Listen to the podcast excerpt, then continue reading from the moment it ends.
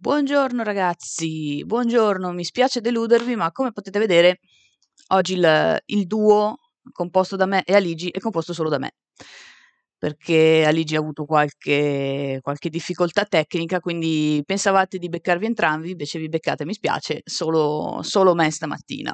Eh, sor- sorpresona, sorpresona, vi abbiamo, vi abbiamo trollato già a partire dal titolo, Buongiorno Apollo Gamer, buongiorno Giomeluxio, Giorзanga, Tom Bombadillo, Baltier, Gabriele, Rayel, Shepard, Muhadib, se ho letto bene sì, Salotto Slavo, OB5, no, è sempre Shepard.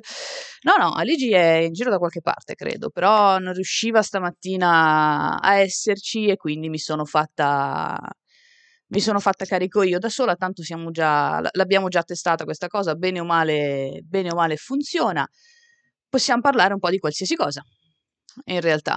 Al di là del titolo che è PS5 sold out fino a Natale, possiamo parlare veramente di qualsiasi cosa. Vi, ci, mi passi per, per la testa. Ho, ho, dato un'occhiata alle, alle notizie prima di, prima di, iniziare, fermo restando che è mattina uh, relativamente presto in realtà, quindi magari non c'è, non c'è tantissimo fuori adesso, sulla giornata di oggi, però ad esempio vedo, visto che ieri si parlava, se non sbaglio era ieri o ieri l'altro, eh, quando ero in live su Demons, di un possibile ritorno su Genshin Impact per quanto mi riguarda, del fatto che Aligi ci, ci si sia chiuso, quindi in realtà sarebbe forse lui il più adatto a, ehm, a parlare della cosa, che Genshin Impact presenta il suo nuovo personaggio Zongli o Zongli, non saprei la pronuncia se è da fare tutta, tutta per intero oppure, oppure, spezzandola, ma è un personaggio che vedo girare sul, sul web già da,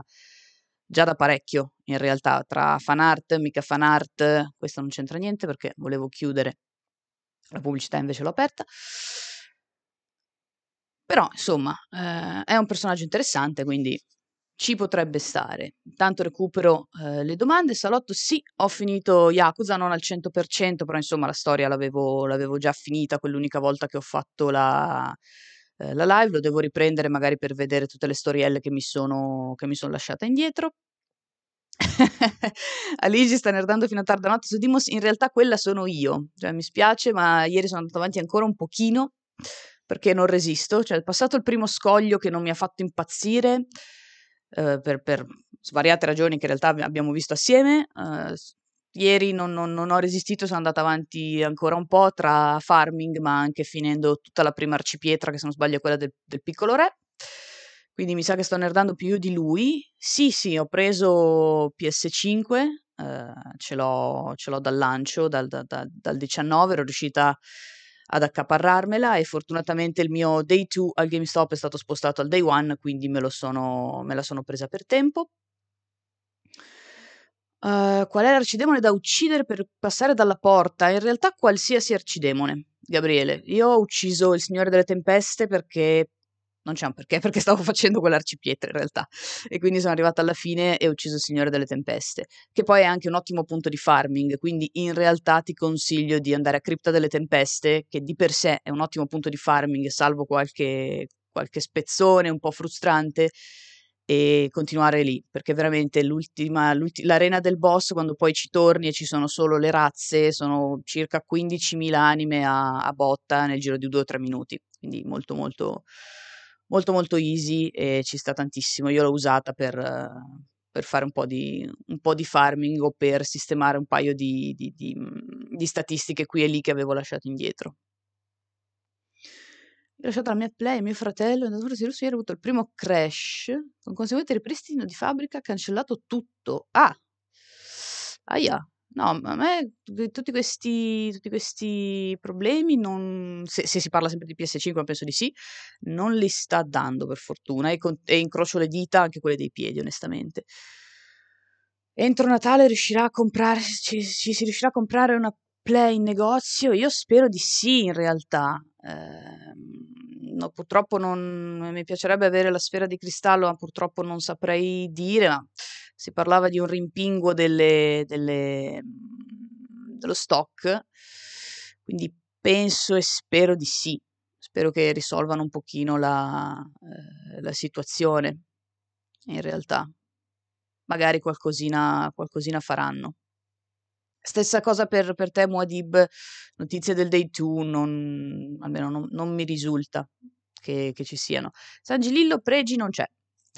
Faccio, faccio, io le veci di entrambi, anche se in realtà la notizia è ferma su Genshin Impact perché c'è il nuovo, c'è Zhongli che è stato introdotto con un trailer, ma è più Aligi che ne sa di Genshin Impact di me al momento perché proprio, proprio, voi mi dicevate ieri che si è chiuso, ieri appunto, ieri l'altro che si è chiuso mal, malissimo con Genshin Impact, io invece l'ho lasciato un po' indietro perché non ho, non ho il tempo di mettermici, non ce la faccio.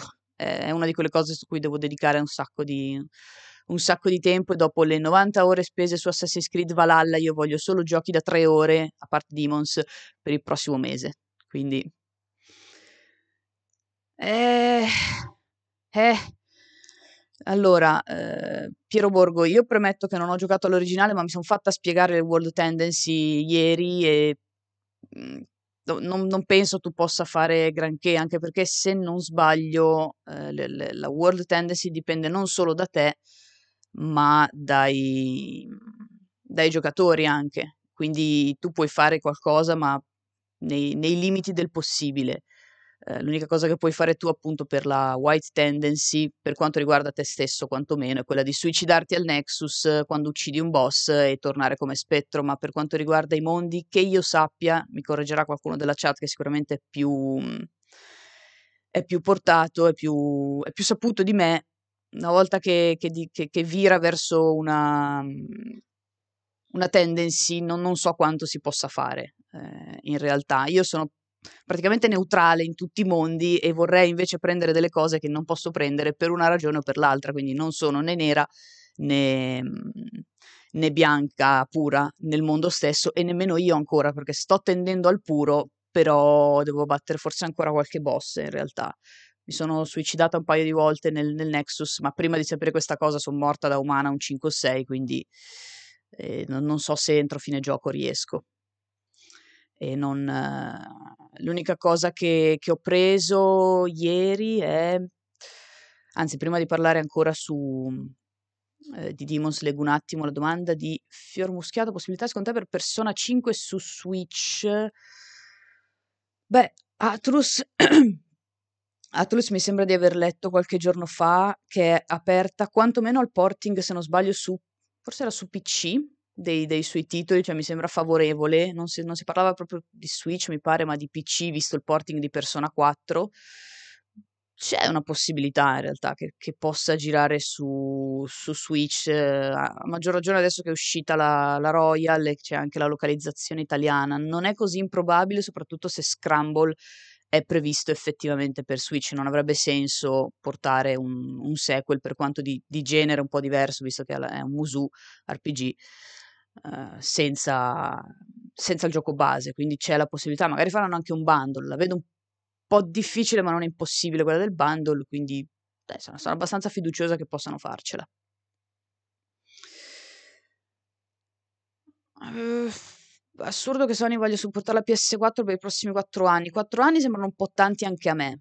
Ci sta un paio, uh, 4 cominciano a essere tantini, soprattutto perché molti giochi Uh, io penso che molti giochi, magari anche storici, prendiamo appunto un Assassin's Creed, cambieranno engine per lavorare. Allora, su Assassin's Creed non lo so, io un po' lo spero perché l'engine di, di, di Valhalla, che è poi sempre il solito, funziona, però inizia a farsi sentire un po' il suo peso, soprattutto visto che siamo in piena, vabbè, in piena no, siamo, abbiamo iniziato la next gen, quindi penso in realtà che eh, molti giochi, allora quelli nuovi sicuramente si daranno da fare per nuovi nuovi, nel senso nuovi IP, nuova roba, si darà da fare per, uh, per, per utilizzare al massimo PlayStation 5. Quelle, ste, quelle, serie un pochino più consacrate, un pochino più solide storiche, come potrebbe essere per l'appunto Assassin's Creed, penso che arriveranno a un cambio d'engine con, uh, con la generazione attuale, quindi quattro anni mi sembrano un po' tantini, effettivamente, anche a me. Buongiorno San Gilillo, buongiorno Three Heads Monkey, che mi ricorda tanto Monkey Island, non so se è una citazione, dietro di voi una scimmia a tre teste. Wolfgard, ciao. Senogedi e Zacco.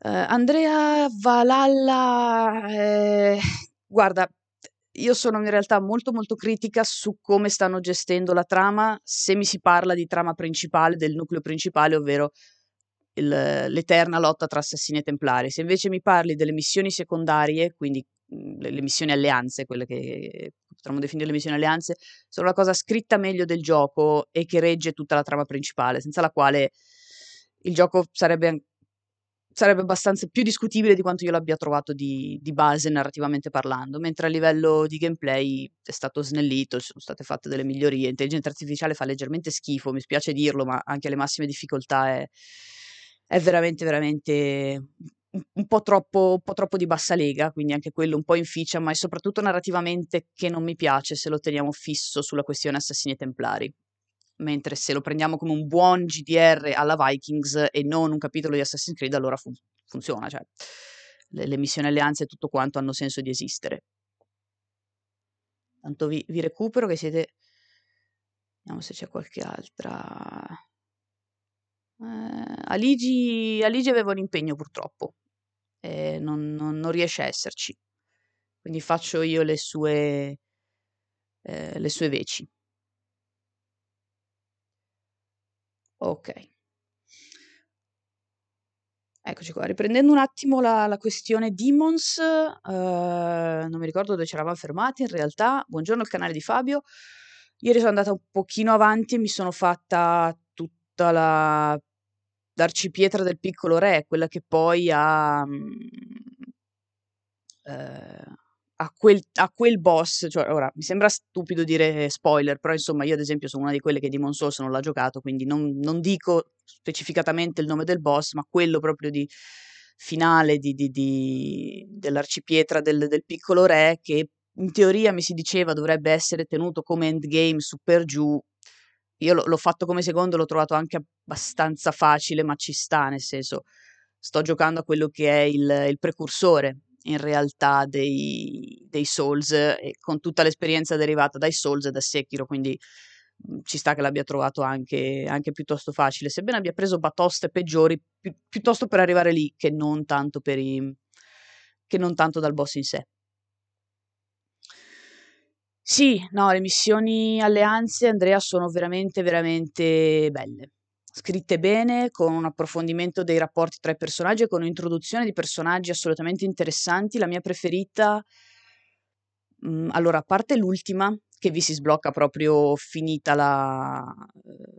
O finita la trama principale o conquistato, insomma conquistato, vabbè, chiamate, definitelo un po' come volete, tutto il resto dell'Inghilterra, perché è poi quella di livello più difficile, se non sbaglio, al 340, quella vi si sblocca eh, per ultima. Non ricordo appunto se avendo conquistato prima tutta l'Inghilterra, perché io l'avevo già conquistata prima di finire il gioco, quindi si sono un po' sovrapposte le due cose, però, ehm, però è molto bella, e quella del figlio di Ceolwulf, Ce- Ceolbert, Ceolbert mi pare si chiami, le pronunce, perdonatemi non me le ricordo, quella è molto molto bella è una delle mie preferite, quindi quelle alleanze sono scritte veramente, veramente bene, va fatto un plauso se solo avessero esteso questa cosa anche al resto del, della narrazione principale. Poi non, non, non vi spoilerò niente, giustamente non rovino nulla. Speranza di una C sulle 20 ore massimo, secondo me devi giocare a quelli in 2.5D, quelli su Assassin's Creed, com'era? Chronicles, quello ambientato in Cina, India e, e Russia, che peraltro sono belli interessanti. Ray, gli occhiali ce li ho, è solo che non li voglio portare e la barba finta si recupera in un attimo. Quindi effettivamente la prossima volta magari che, che so che Aligi non c'è mi presento con la, con la barba e, e, cedo anche alla tentazione degli occhiali, che non mi piace portare però. Eh, Valhalla, allora sì, Valhalla è più fresco, è più... in un certo senso la The Witcher, Piero Borgo, hai ragione, L'unica cosa è che, come dicevo, si percepisce molto come un buon GDR sui vichinghi, un buon GDR alla Vikings, per intenderci, ma non come... Ehm, no, io non l'ho percepito come un capitolo di Assassin's Creed. Eh, a maggior ragione dal punto di vista della, appunto, della trama principale, se poi mh, mhmm, ho, ho intenzione di scriverci un pezzo, ma in realtà risulterà abbastanza complesso, abbastanza lungo, quindi ci devo ragionare un attimo se poi in realtà prendiamo tutto quello che è la, la trama off screen che purtroppo loro hanno scritto nei fumetti, hanno portato avanti un'intera sezione dedicata a Desmond e al figlio di Desmond che nei giochi non viene neanche accennata per sbaglio. Quindi insomma si sono create due, mh, due linee parallele che però parlano della stessa cosa, cioè non, non sono un universo alternativo e non si incontrano mai. E questa è un po' una cosa che non, non, non trovo sensata, però non si può andare troppo in là con, uh, con le spiegazioni perché sennò si sfocerebbe negli spoiler. L'audio 3D e le funzioni del DualSense. Allora, le funzioni del DualSense non sono così sentite su, su Demons, sicuramente non a livello per dire di Astro, che ho solo assaggiato, cioè Astro l'ho veramente sfiorato, però ho, ho capito che le usa al suo massimo. L'audio 3D invece sì, funziona, si sente, si sente bene e rende, insomma, rende l'idea, rende l'immersività e tutto quanto. Mhmm, Dark Souls 3, salotto, sì dai, non è in realtà anche perché se arrivi a Dark Souls 3 avendo fatto tutto il resto, bene o male sei scafato e quindi non è non è così difficile. Ha delle boss fight molto, molto memorabili, tipo quella degli Abyss Watcher, che come concetto, come musica e come tantissime altre cose è fra le mie preferite, assieme a quella di Sister Friede. Però insomma ce n'è si, si lascia giocare, forse un paio sono, non dico rotte perché non, non c'è niente di particolarmente rotto, magari da affrontare da soli un po', un po' pesanti, ecco, soprattutto nei DLC.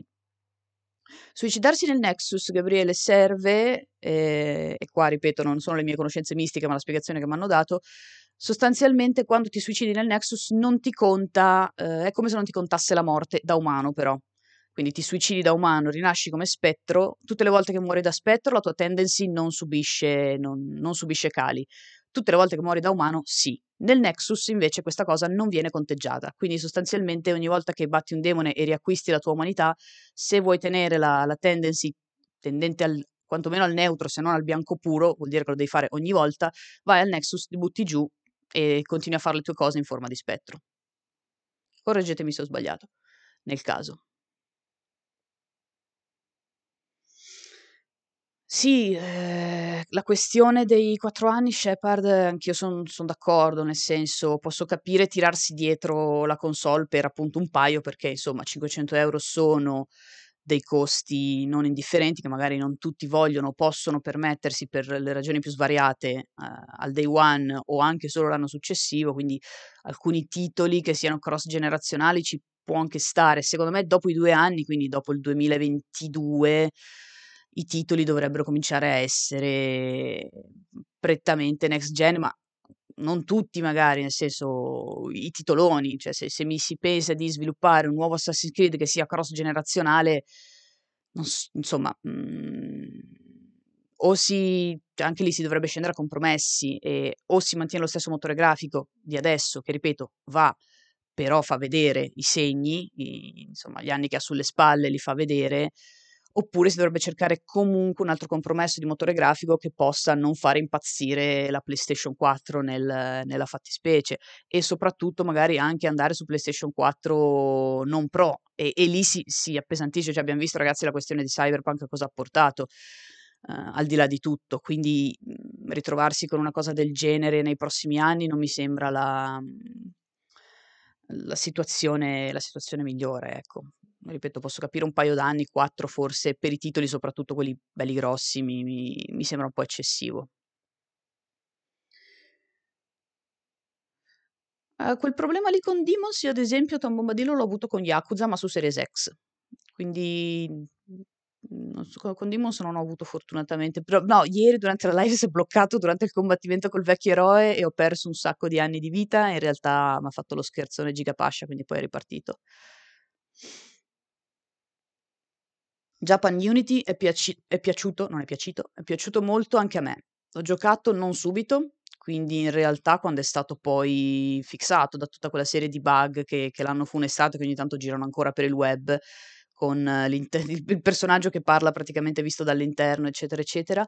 L'ho giocato tra l'altro in francese sottotitolato, perché il francese lo capisco a spanne, e mi è piaciuto tanto. Uh, mi è piaciuto veramente tanto. Avrei preferito forse un pochino più di approfondimento sulla sulla mhmm, su su alcune parti e tra l'altro mi sembra ci sia, cioè ci sia, ci sarebbe dovuta essere una parte poi risultata tagliata in cui eh, Arnaud aveva un, c'era un rapporto fra Arnaud e la sorella che faceva parte dei Templari e non sarebbe stata, sarebbe stata interessante da vedere.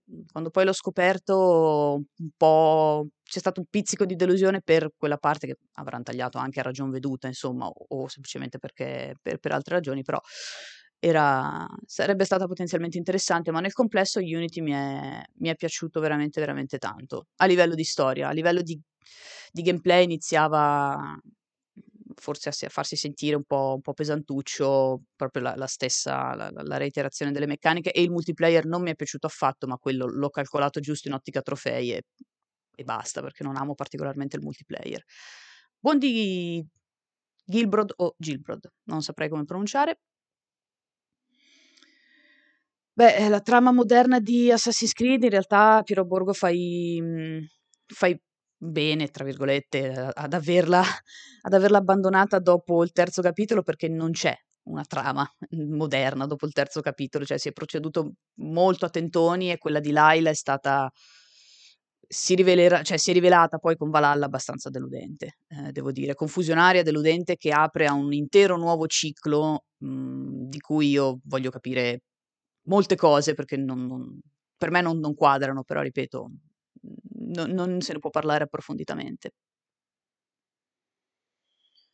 Beh, Nio non è un Souls, è vero, però il concetto viene da lì. E quindi, tutto sommato, sei, sei temprata. Almeno a livello di pazienza dovresti essere temprato. Poi a livello di difficoltà dei boss, paradossalmente Nio è molto più puni- l'ho trovato molto più punitivo rispetto ai Souls, anche un po' per la questione del, della, come si chiama? Uh, del regno demoniaco che ogni tanto i boss uh, tirano fuori perché gli fai, le, gli fai, girare le, scatole, o come la cosiddetta fase 2, 3, 4, 5, 6, visto che la reiterano ogni, ogni tot. Quindi mi ha, mi ha, tenuto molto più impegnata, paradossalmente, Nio in termini di boss che non uh, i, vari, i, vari, Souls. Demons, ripeto, non lo calcolo perché fatta un po' la mano e fatto un po' di level up diventa abbastanza facile la questione dei boss e più difficile arrivarci eh, paradossalmente. Allora, serie di fumetti da consigliare ce ne sono un pochino, ma principalmente quelle in Russia c'erano, ora non erano propriamente fumetti della serie a dimensione eh, Tankobon o, o, quelli della Bonelli, erano se non sbaglio volumoni un po' più grossi, non so se li hanno poi ridotti, ma c'era tutta quella serie che forse si chiamava per l'appunto Chronicles, eh, mi ricordo quella in Russia che era molto molto bella e forse riprendeva le, le vicende del videogioco. C'è tutta la questione fumettistica per quanto riguarda Juno e il figlio di Desmond, Elia, eh,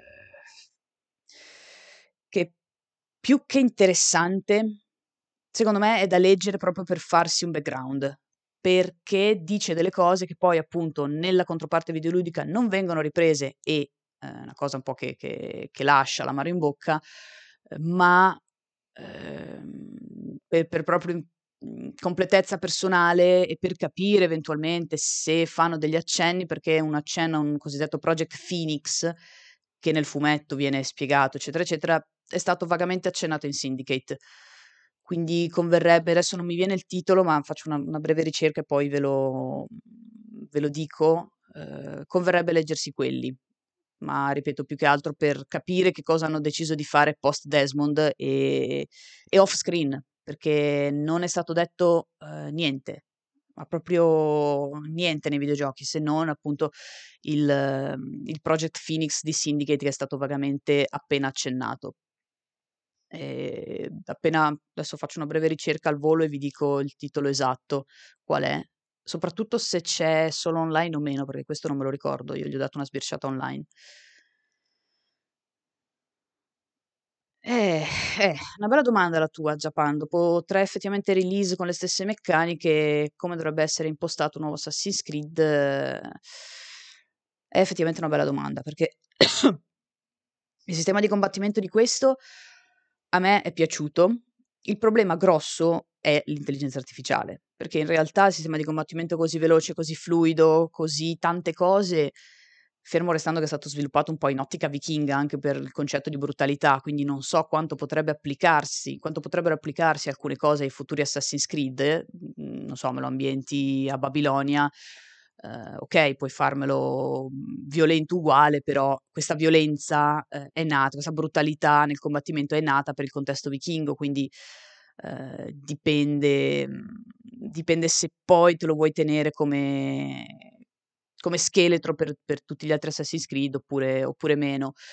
Eh, c'era il problema appunto intelligenza artificiale e un po' anche la questione della deviazione con il colpo stordente, che diventa, eh, a parte la meccanica principale, nel senso che nel mio caso, eh, riportando la mia esperienza, io l'assassinio non l'ho praticamente toccato, toccato per sfizio l'ho usato l'assassinio, ma eh, complice la facilità e, e la stupidità dell'intelligenza artificiale e questa meccanica di deviazione colpo stordente che si rivela mortale per la maggior parte dei nemici semplici, eh, io andavo avanti così, perché risolvevi prima le questioni, cioè a livello di tempistiche attaccare un fortino, penetrare in un fortino per recuperare un paio di cose, facevi prima ad attirare tutta la guarnigione e a falcidiarla come se non ci fosse un domani, il che vichingamente parlando eh, ha senso, perché eh, quando mai i vichinghi usano, usano l'approccio, vanno per il sottile, ma è comunque un Assassin's Creed, quindi che una meccanica come quella del combattimento vichingo brutale, fighissimo per certi versi, mi vada a, a coprire, a mettere in ombra l'assassinio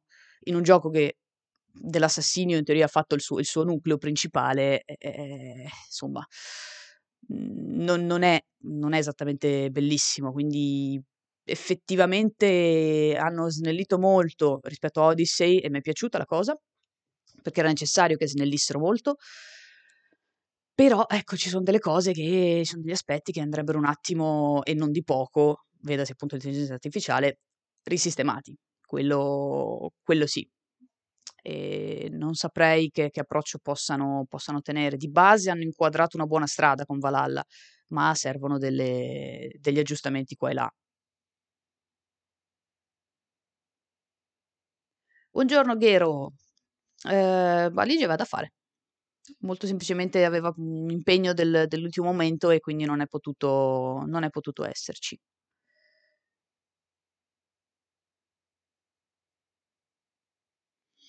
Un prossimo Assassin's Creed ambientato nella Mongolia di Gengis Khan. Ehm, in realtà, mhmm, ci può ci può stare perché se non sbaglio anzi, prima di entrare nel, nel, nella discussione, Garo, non ti so consigliare Bugsnax, anche se mi sembra un buon prezzo, ma non era con il Plus Bugsnax, non lo so, perché non l'ho ancora provato.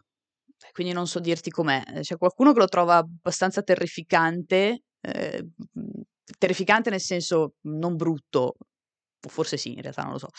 Eh, abbastanza da incubo, ecco. Ah, è gratis solo su PS5 purtroppo non ti so consigliare, non, non l'ho ancora proprio sfiorato. Eh, però idealmente sembra un buon prezzo, dipende dall'offerta che ha, dalla durata, e, eccetera, eccetera, in realtà. Anche Shepard, Shepard è un po' contrario, quindi mi spiace non saperti dare un consiglio più, più mirato, ma non l'ho ancora provato. Quindi mi riservo di non farti spendere al momento i 22 euro, non ti dico un sinetto, ecco, proprio, proprio per questo. Tornando alla questione Gengis Khan, se non sbaglio c'è un assassino vissuto o un'assassina, ma la, lei era forse ai lei era quella di, di Babilonia, non, so, sì, non mi ricordo benissimo i nomi, e eh, nel, nel, nel, fantastico sotterraneo, insomma, nel santuario ecco, di Monteriggioni dove ci sono le statue degli assassini, eh, verso le quali io tendevo, tra l'altro, per quanto riguarda questo nuovo Assassin's Creed, eh, ci sono de- degli assassini che non sono ancora stati toccati, in effetti.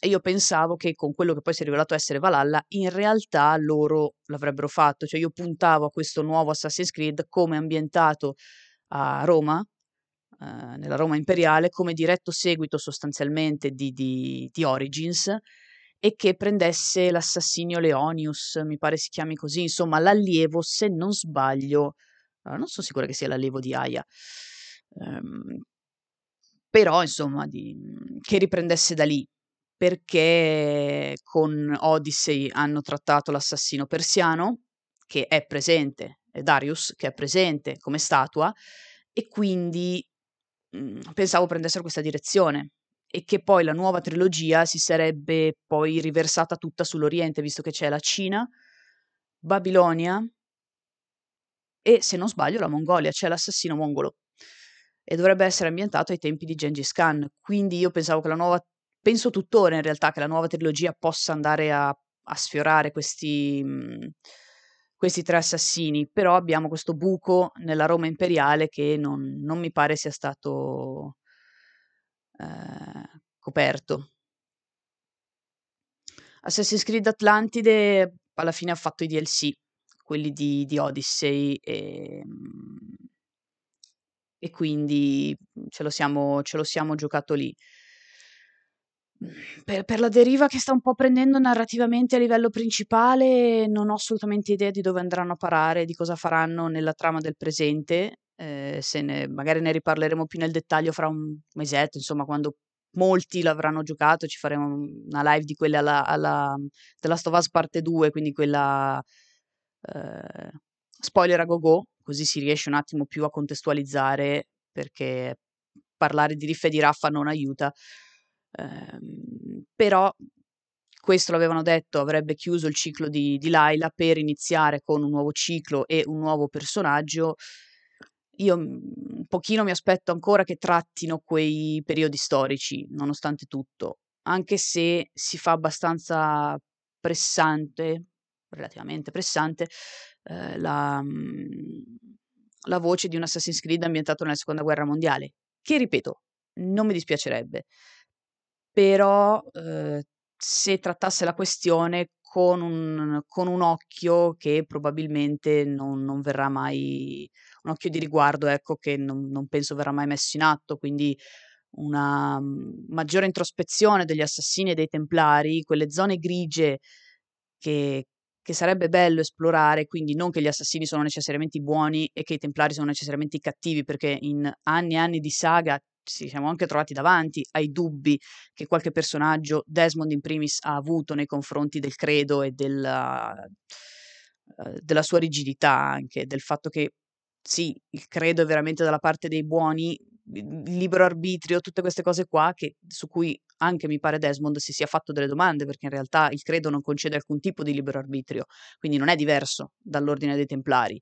Eh, in un'epoca, in un'epoca storica come quella del nazismo, che però è molto fresca, comunque nella nostra storia, eh, mi piacerebbe che ci fossero delle zone di grigio e che ci fosse una gestione dei personaggi, dei templari che logica vorrebbe eh, diventerebbero appunto i nazisti, un pochino meno stereotipata, nonostante tutto, cioè mi piacerebbe un po' un approfondimento anche delle motivazioni eccetera, eccetera, qualcosa che Assassin's Creed al momento non sta dando, si è perso un po' via, eh, relegando gli stessi templari o l'ordine degli antichi, come si chiama in questi ultimi giochi, eh, un, po', un, po', delle macchiette, un po' delle cose ininfluenti anche a livello di trama e la maggior parte dei suoi membri, io mi ricordo in Odyssey, in Odyssey ce n'erano un pochino di più presenti a livello di, di trama principale, però sono, non, non, non sono praticamente più legati quasi alla trama principale. In Origins sì, in Odyssey cominciavano a vacillare e in Valhalla si mostrano un po' poco legati alla trama principale rispetto a quanto avrei preferito.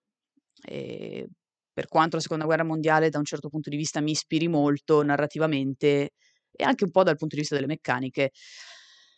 Ehm, esatto, esatto, Dillion, il problema è questa, questo problema che allora Ubisoft già adesso non naviga in bellissime acque sociali, quindi se anche si volessero mettere a lavorare mhmm, è un tema quello del, del, nazismo e della seconda guerra mondiale molto delicato, sulla quale io vorrei che venissero prese scelte particolari, ma non per altro, perché è sempre bello cacciarsi a testa, di testa nelle zone di grigio, permette una narrazione più stratificata e una caratterizzazione dei personaggi veramente eh, molto, molto più interessante però è ovvio che eh, sono scelte particolari che con il pubblico di oggi e con eh, la risonanza social di oggi e tutte le problematiche che ne derivano, difficilmente si può fare e difficilmente Ubisoft si prenderebbe probabilmente questo rischio, cioè servirebbe un coraggio, lo capisco anche, eh, non indifferente per andare a toccare certe tematiche in maniera un po' diversa e meno stereotipata del solito.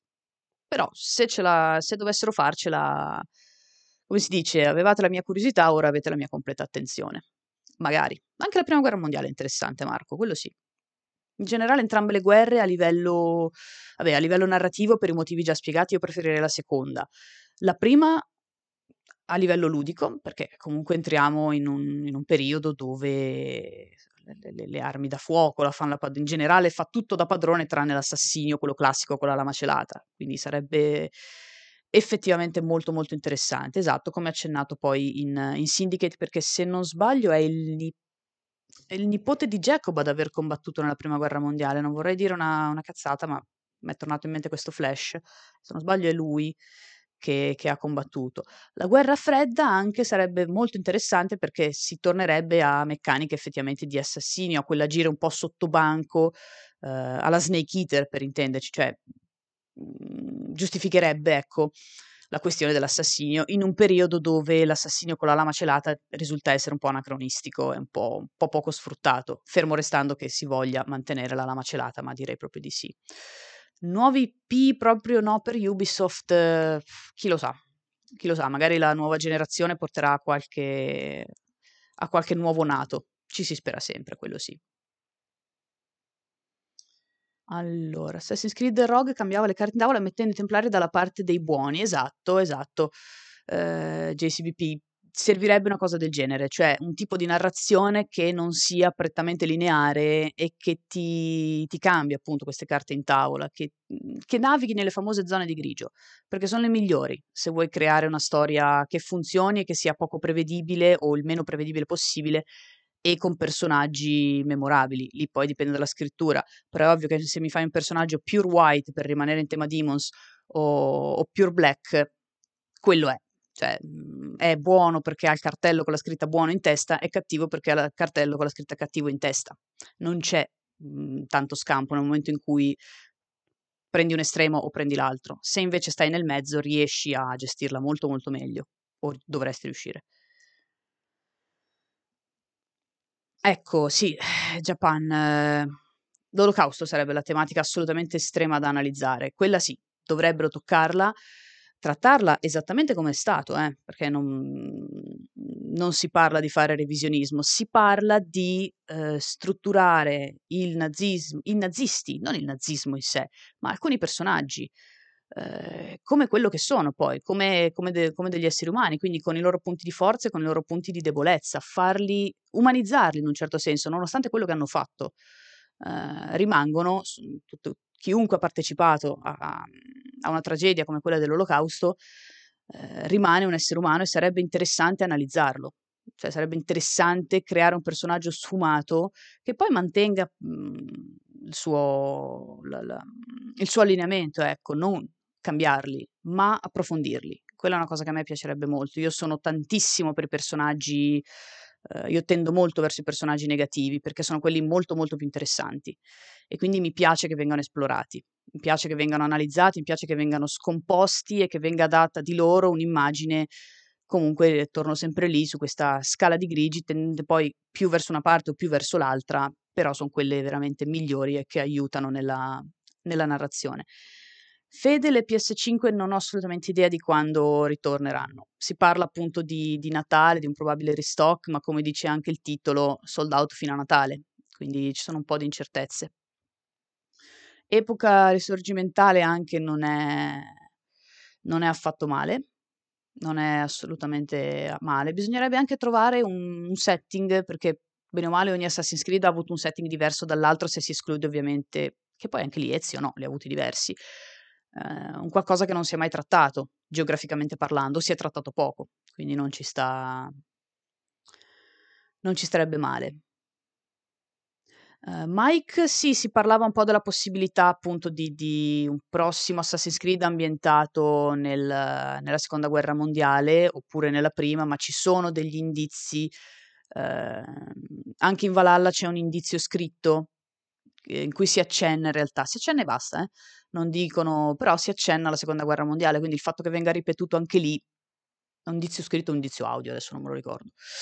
Eh, insomma, potrebbe far tendere verso la seconda guerra mondiale a livello di tematica e narrazione, potrebbe essere interessante, ma risulterebbe veramente, veramente complicato farlo mhmm, in maniera che non sia, ecco, stereotipata alla Wolfenstein per intenderci, cioè gli assassini sono i buoni, la resistenza, eccetera, eccetera, i templari sono i nazisti cattivi, eccetera, eccetera, eccetera. Senza contare che è una storia mhmm, ancora fresca, è una ferita particolarmente fresca nella nostra storia e quindi forse riportarla a schermo a livello eh, il più verosimile possibile perché Assassin's Creed dopo tutto questo fa potrebbe essere un po' presto, ecco. Wolfenstein alla fine crea un universo alternativo eh, Assassin's Creed andrebbe a ripercorrere più o meno pedissequamente la storia, quindi forse è ancora un po' presto. Eh, però il Giappone, eh, il Giappone magari lo riprenderanno, eh, non è escluso. L'avessero fatto quest'anno sarebbe diventato un Ghost of Tsushima, quindi bene che, ab- che abbiano scelto di non farlo e che abbiano optato per, eh, per i vichinghi e per Alfred e per eh, tutto quel periodo lì che comunque rimane, eh, rimane interessante. Nell'ambientazione moderna sì, il sistema RPG potrebbe essere potrebbe non essere la soluzione, la soluzione migliore, si potrebbe forse tornare ai vecchi Assassin's Creed, però in quel caso bisognerebbe rimbalzare tra un genere e l'altro, quindi magari fai l'eccezione per l'ambientazione moderna, poi però rifai un'ambientazione storica di, di X secoli fa e torni all'RPG. Non è facile, come diceva anche Japan, vedere che cosa succederà a livello di, di meccaniche col prossimo capitolo.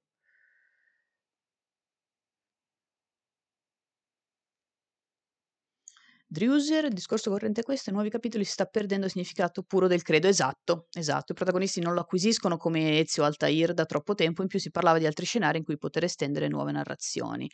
Eh, il fatto sì è, è, questo, cioè che si sta andando perdendo eh, la questione del credo, ci potrebbe anche stare, però lo capisco di più nell'ottica del presente.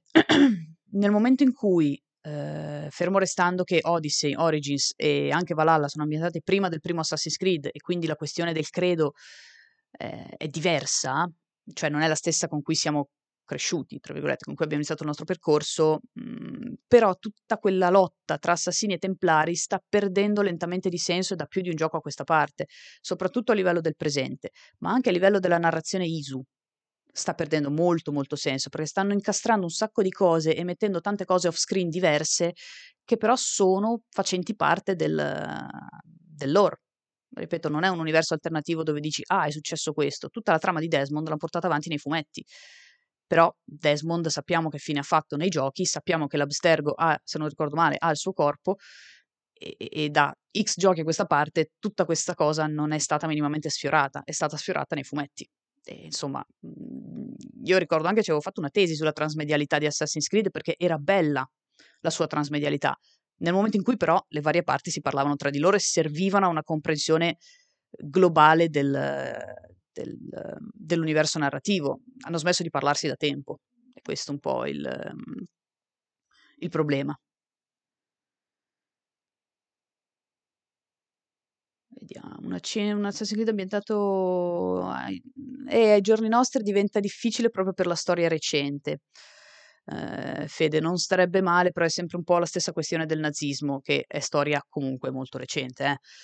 Eh, sono tematiche che per motivi XY magari non scelgono di non affrontare proprio come tema principale di un gioco. Se invece lo vuoi mettere, cioè ad esempio in Assassin's Creed eh, Valhalla sono stati fatti degli accenni a Covid, per dire Mhmm, se, se, si tratta di inserire qualcosina così ci può anche stare, se si tratta di crearci attorno una trama, forse il tempo presente risulta essere un po', un po troppo presente, ecco, passatemi il concetto.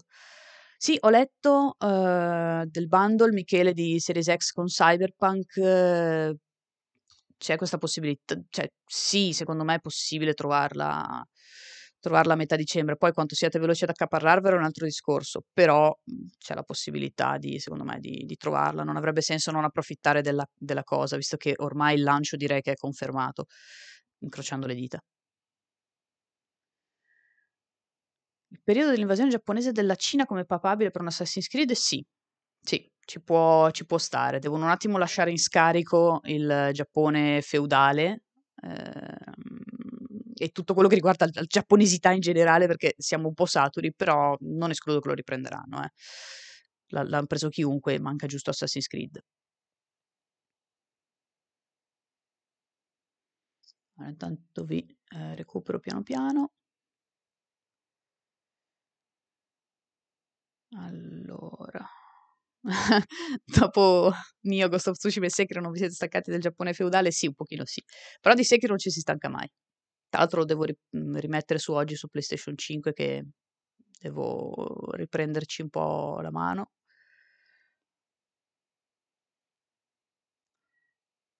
Transilvania, trash ma fattibile. Sì, sì. Se vogliamo mantenerlo sul, sull'epico mezzo fantasy andante, ci può stare.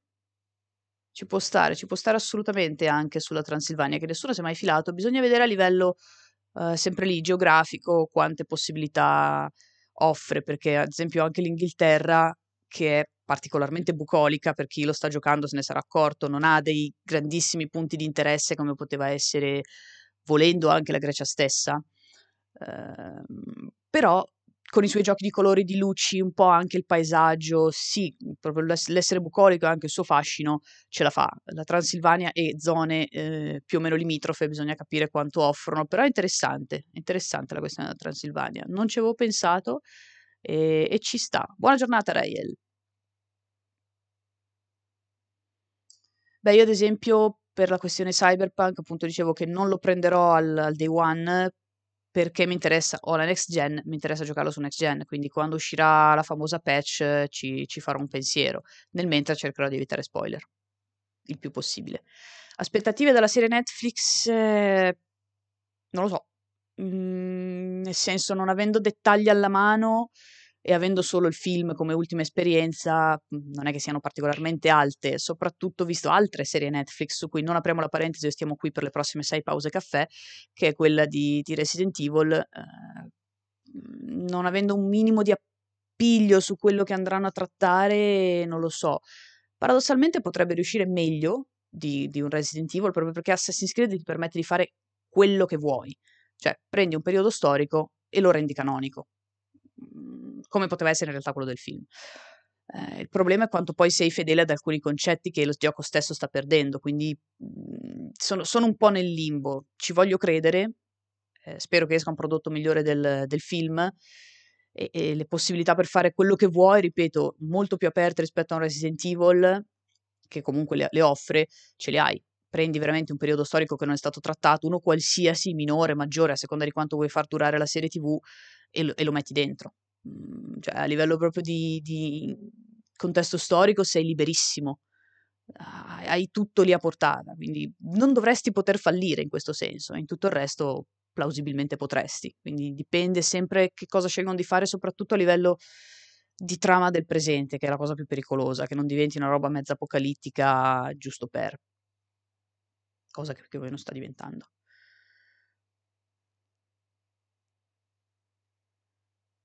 Punto forte di Assassin's Creed, la storia tra cultura e misticismo. Sì, sì, era quello che, mh, eh, che poi avevano fatto con, con i, anche dai, più dal secondo che dal primo, perché il primo c'era la mela dell'Eden, però la questione degli Isu era, era stata vagamente accennata, c'erano le visioni di Al-Mualim più che altro, eh, mentre col 2 poi si è entrati più nel dettaglio e andava bene questa cosa, che poi col tempo si sono persi per per strada eh, in realtà e quindi mh, anche loro stanno, sembra che inseriscano cose perché sono belle.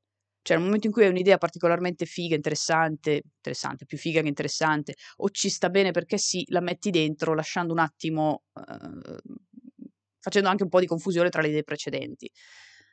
Eh, quindi il, il bello di Assassin's Creed era proprio questo, cioè la sua incredibile fedeltà storica, alla quale però, eh, anzi, che però riusciva a piegare un po' alle sue esigenze narrative più, più mistiche, più... Eh, e poi però è andata veramente, veramente perdendosi. Eh, quindi se riescono a tornare in carreggiata, in realtà possono mettere assieme tutti i periodi storici che vogliono, tra presente, futuro, passato, eccetera, eccetera. Però devono rimanere un attimo in carreggiata e ne stanno un po' uscendo, secondo me, da qualche gioco a questa parte.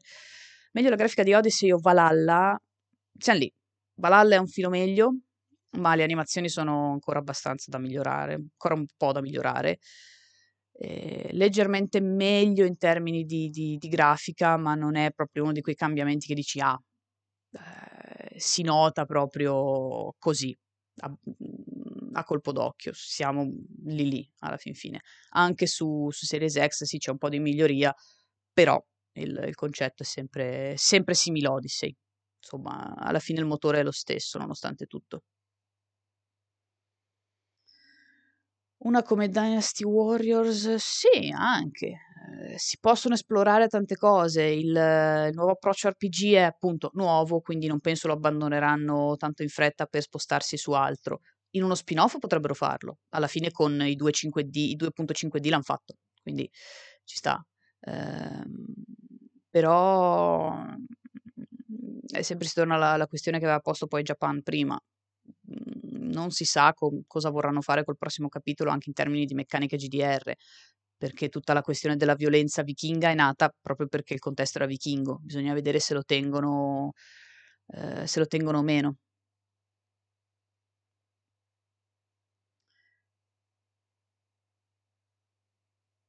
Oh sì, anche, anche i, tutta la, la, la, la, questione del Sud America, eh, cioè lì frutto, frutti dell'Eden secondo me se ne, Ehm, se, se ne hanno a, a, strafottere, come si dice.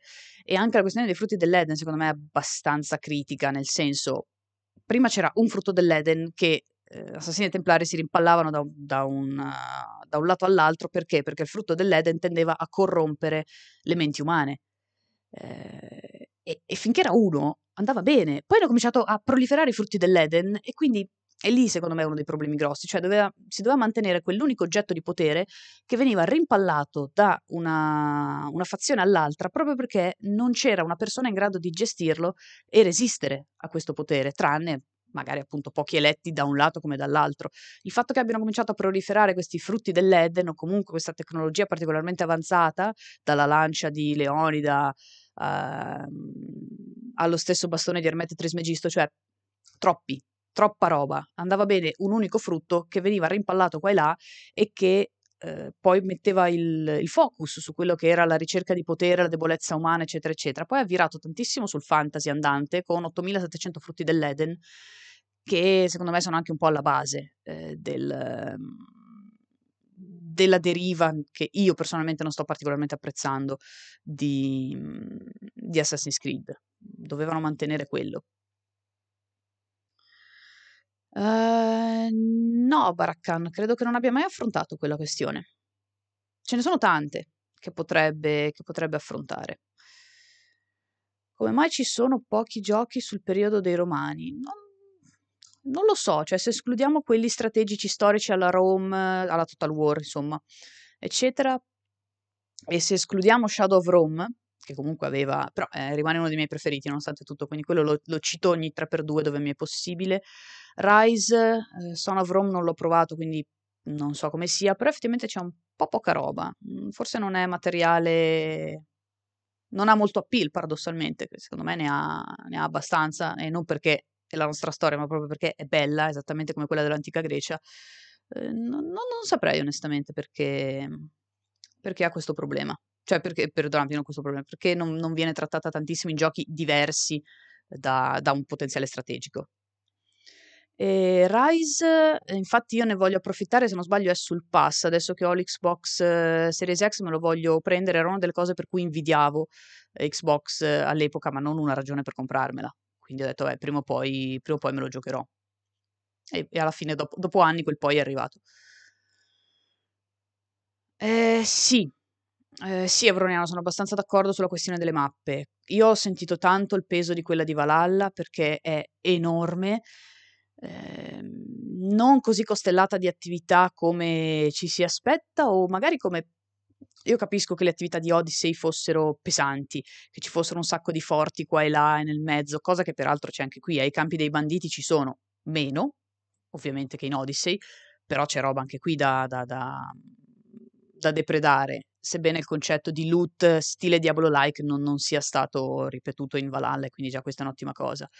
Però sì, servirebbero delle mappe un pochino più, più vive, come dici tu, più dense, più contenute, perché poi è, è pesante, cioè tu attorno a questa mappa poi più la fai grande, più ci dovresti creare l'intera lore, l'inter- l'intero lore, l'intera narrazione. Quando questo non succede o ci vai solo per uno sprazzo, cioè devo, ti devi fare 700 km solo per sentire 5 minuti di cutscene, il peso si, si, fa sentire, quindi mhmm, non necessariamente più grande è più bello. Mhmm, anche questa è una cosa che, che ho sentito tanto in, in Valhalla, soprattutto appunto per la sua per la sua narrazione, per la gestione di alcune cose, il peso eccessivo della, della grandezza della mappa. Magari lì anche dovuto all'assenza, come dicevo, di punti di interesse particolari, eh, perché l'Inghilterra è abbastanza bucolica, mm, però è anche che è grande, cioè mm, pesa nonostante i punti di osservazione che poi tu ti devi raggiungere, quindi a prescindere da tutto quelli non li sblocchi finché non ci arrivi. Um, mhmm, dovrebbero un attimo, ecco, racchiudere un po' di più e, e concentrarsi su, su, determinate cose. Vero è che la natura RPG lo rende anche uh, papabile per i mondi più, più larghi, per le mappe più aperte.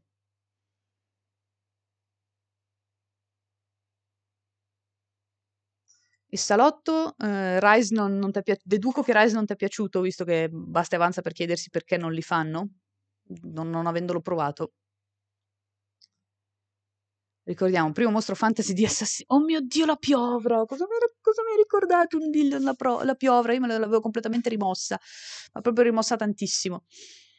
Tornerò, adesso vado, vado, andrò su YouTube a cercarmela. Così, giusto per il gusto di farlo.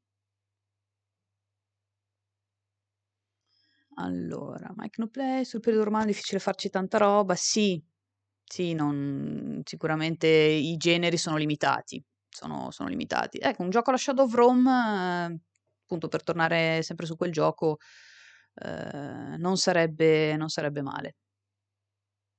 A questo punto Rise me lo, me lo porto per curiosità.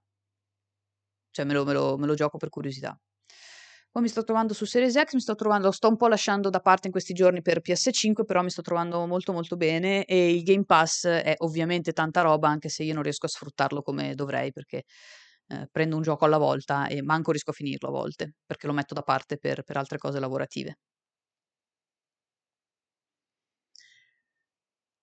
Uh. Beh sì, la questione del one shot è abbastanza problematica. Si ripresenta un po' in Valhalla, ma molto meno sentita. E questa è una cosa in realtà che ho apprezzato. Anche gli assassini con doppia I, in Valhalla eh, sono meglio gestiti perché le guardie di alto grado, insomma i soldati di alto rango o comunque quelli più forti di te, eh, li puoi assassinare in un colpo solo con una sorta di piccolo, min- piccolo QTE. Quindi se tu sblocchi quell'abilità, che è all'interno del ramo, non mi ricordo quale, eh, tu puoi assassinare chiunque con un livello di, di uh, riuscita che dipende dal tuo livello di assassino, in un certo senso dalla tua predisposizione all'assassinio, quindi questa barra del QTE, il cane per poco non mi si ammazza, eh, questa barra del, del, QTE è più o meno estesa a seconda appunto della tua, della tua predisposizione all'assassino, però lo puoi fare e anche con le barre molto molto sottili ci si riesce, io sono sempre riuscita ad assassinare chiunque, quindi in questo senso l'hanno riportato un po', hanno adattato l'assassinio automatico al, all'RPG, in un certo senso, rendendolo un'abilità. E ci sta, in Odyssey quello era molto frustrante. Perché stiano diventando tutti degli RPG non ne ho idea. È un'ottima domanda. E anche Tom ti ha dato anche una, una risposta molto sensata. Shadow of Rome sì, capolavoro della PS2, dimentichiamoci le fasi stealth di Ottaviano, però veramente capolavoro. Veramente, veramente molto molto bello. E vorrei che lo riprendessero in mano, che, che Capcom ci tornasse, se non sbaglio era di Capcom, ci tornasse su.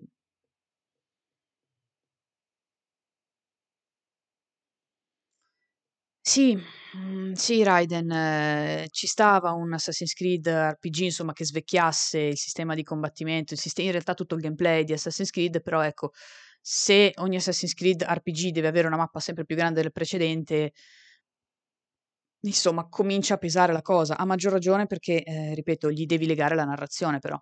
Perché se vuoi farmi un The Witcher, ci sta.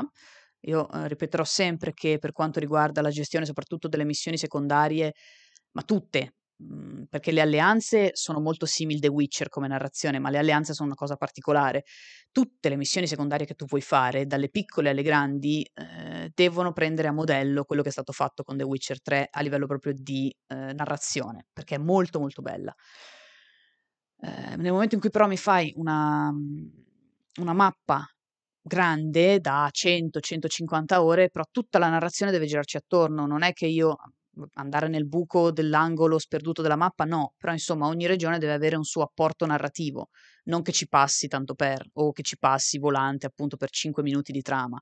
È quello che bisognerebbe fare, perché allora ti accetto anche una mappa enorme se so che in, nei, nei, punti di questa mappa enorme la trama va avanti sensibilmente e io non vado lì solo per, per guardarmi tre secondi appunto di cazzino o essere solo di passaggio.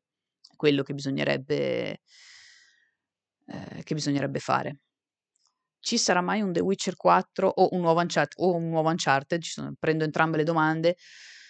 Mm, un nuovo Uncharted? Beh, se si vuole in un certo senso continuare la serie con la figlia di, di Nate, eh, sì, o se si vuole fare il canto del cigno di Nate, che comunque ha già dato col 4 in realtà, quindi un Nate vecchio che fa cose, non è che me lo immagino, piuttosto mi immagino un Nate anziano, anziano, un Nate maturo, eh, perché è abbastanza giovane come personaggio, che fa da spalla alla figlia, un po' il Sally della situazione, per intenderci, mi immagino più una roba, una roba così, si potrebbe anche fare.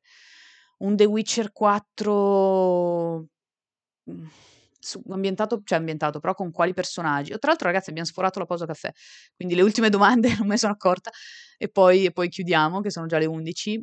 Ehm, The Witcher 4 non so, mhmm, non non saprei su cosa possano possano scrivere. Cioè Geralt eh, il suo percorso l'ha fatto, va bene così, ehm, l'unica che rimane è Ciri, però non so quanto possa, uhm, reggere un intero The Witcher, proprio pensando alla grandezza del 3 solo su, su Siri, a meno che to, tu proprio non, te, non prenda qualcos'altro in considerazione e abbandoni i vecchi personaggi.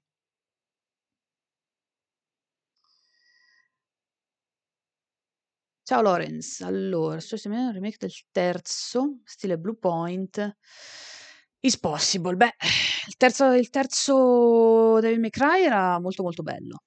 A me era piaciuto. Quindi Mhmm, Bluepoint sembra possa essere appannaggio appannaggio only Sony, cioè si parla appunto di questo acquisto e di un remake vociferato di Metal Gear ai Game Awards, quindi, ehm, DMC di di Devil May Cry dovrebbe diventare, se non esclusiva totale, esclusiva temporale, quindi non lo so, sempre che appunto Sony acquisisca Bluepoint. Nel caso non succeda in realtà, cioè, mhmm, rimane comunque che ha fatto principalmente progetti Sony, quindi non so, uh, io, io, spero sempre perché i Blue Point sono bravi e meritano tutte le lodi di questo mondo anche nei confronti di Demon Souls, eh, perché loro si sono limitati a fare un restyling grafico e che restyling grafico, quindi uh, niente, niente da dire in tal senso.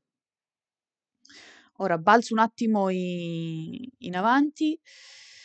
Eh, fresh, fresh, for Trash vorrei avere la sfera di cristallo, una remotissima possibilità di vedere una qualche console limited per Natale, però secondo me no, ci vorrà un po' di più per le console limited.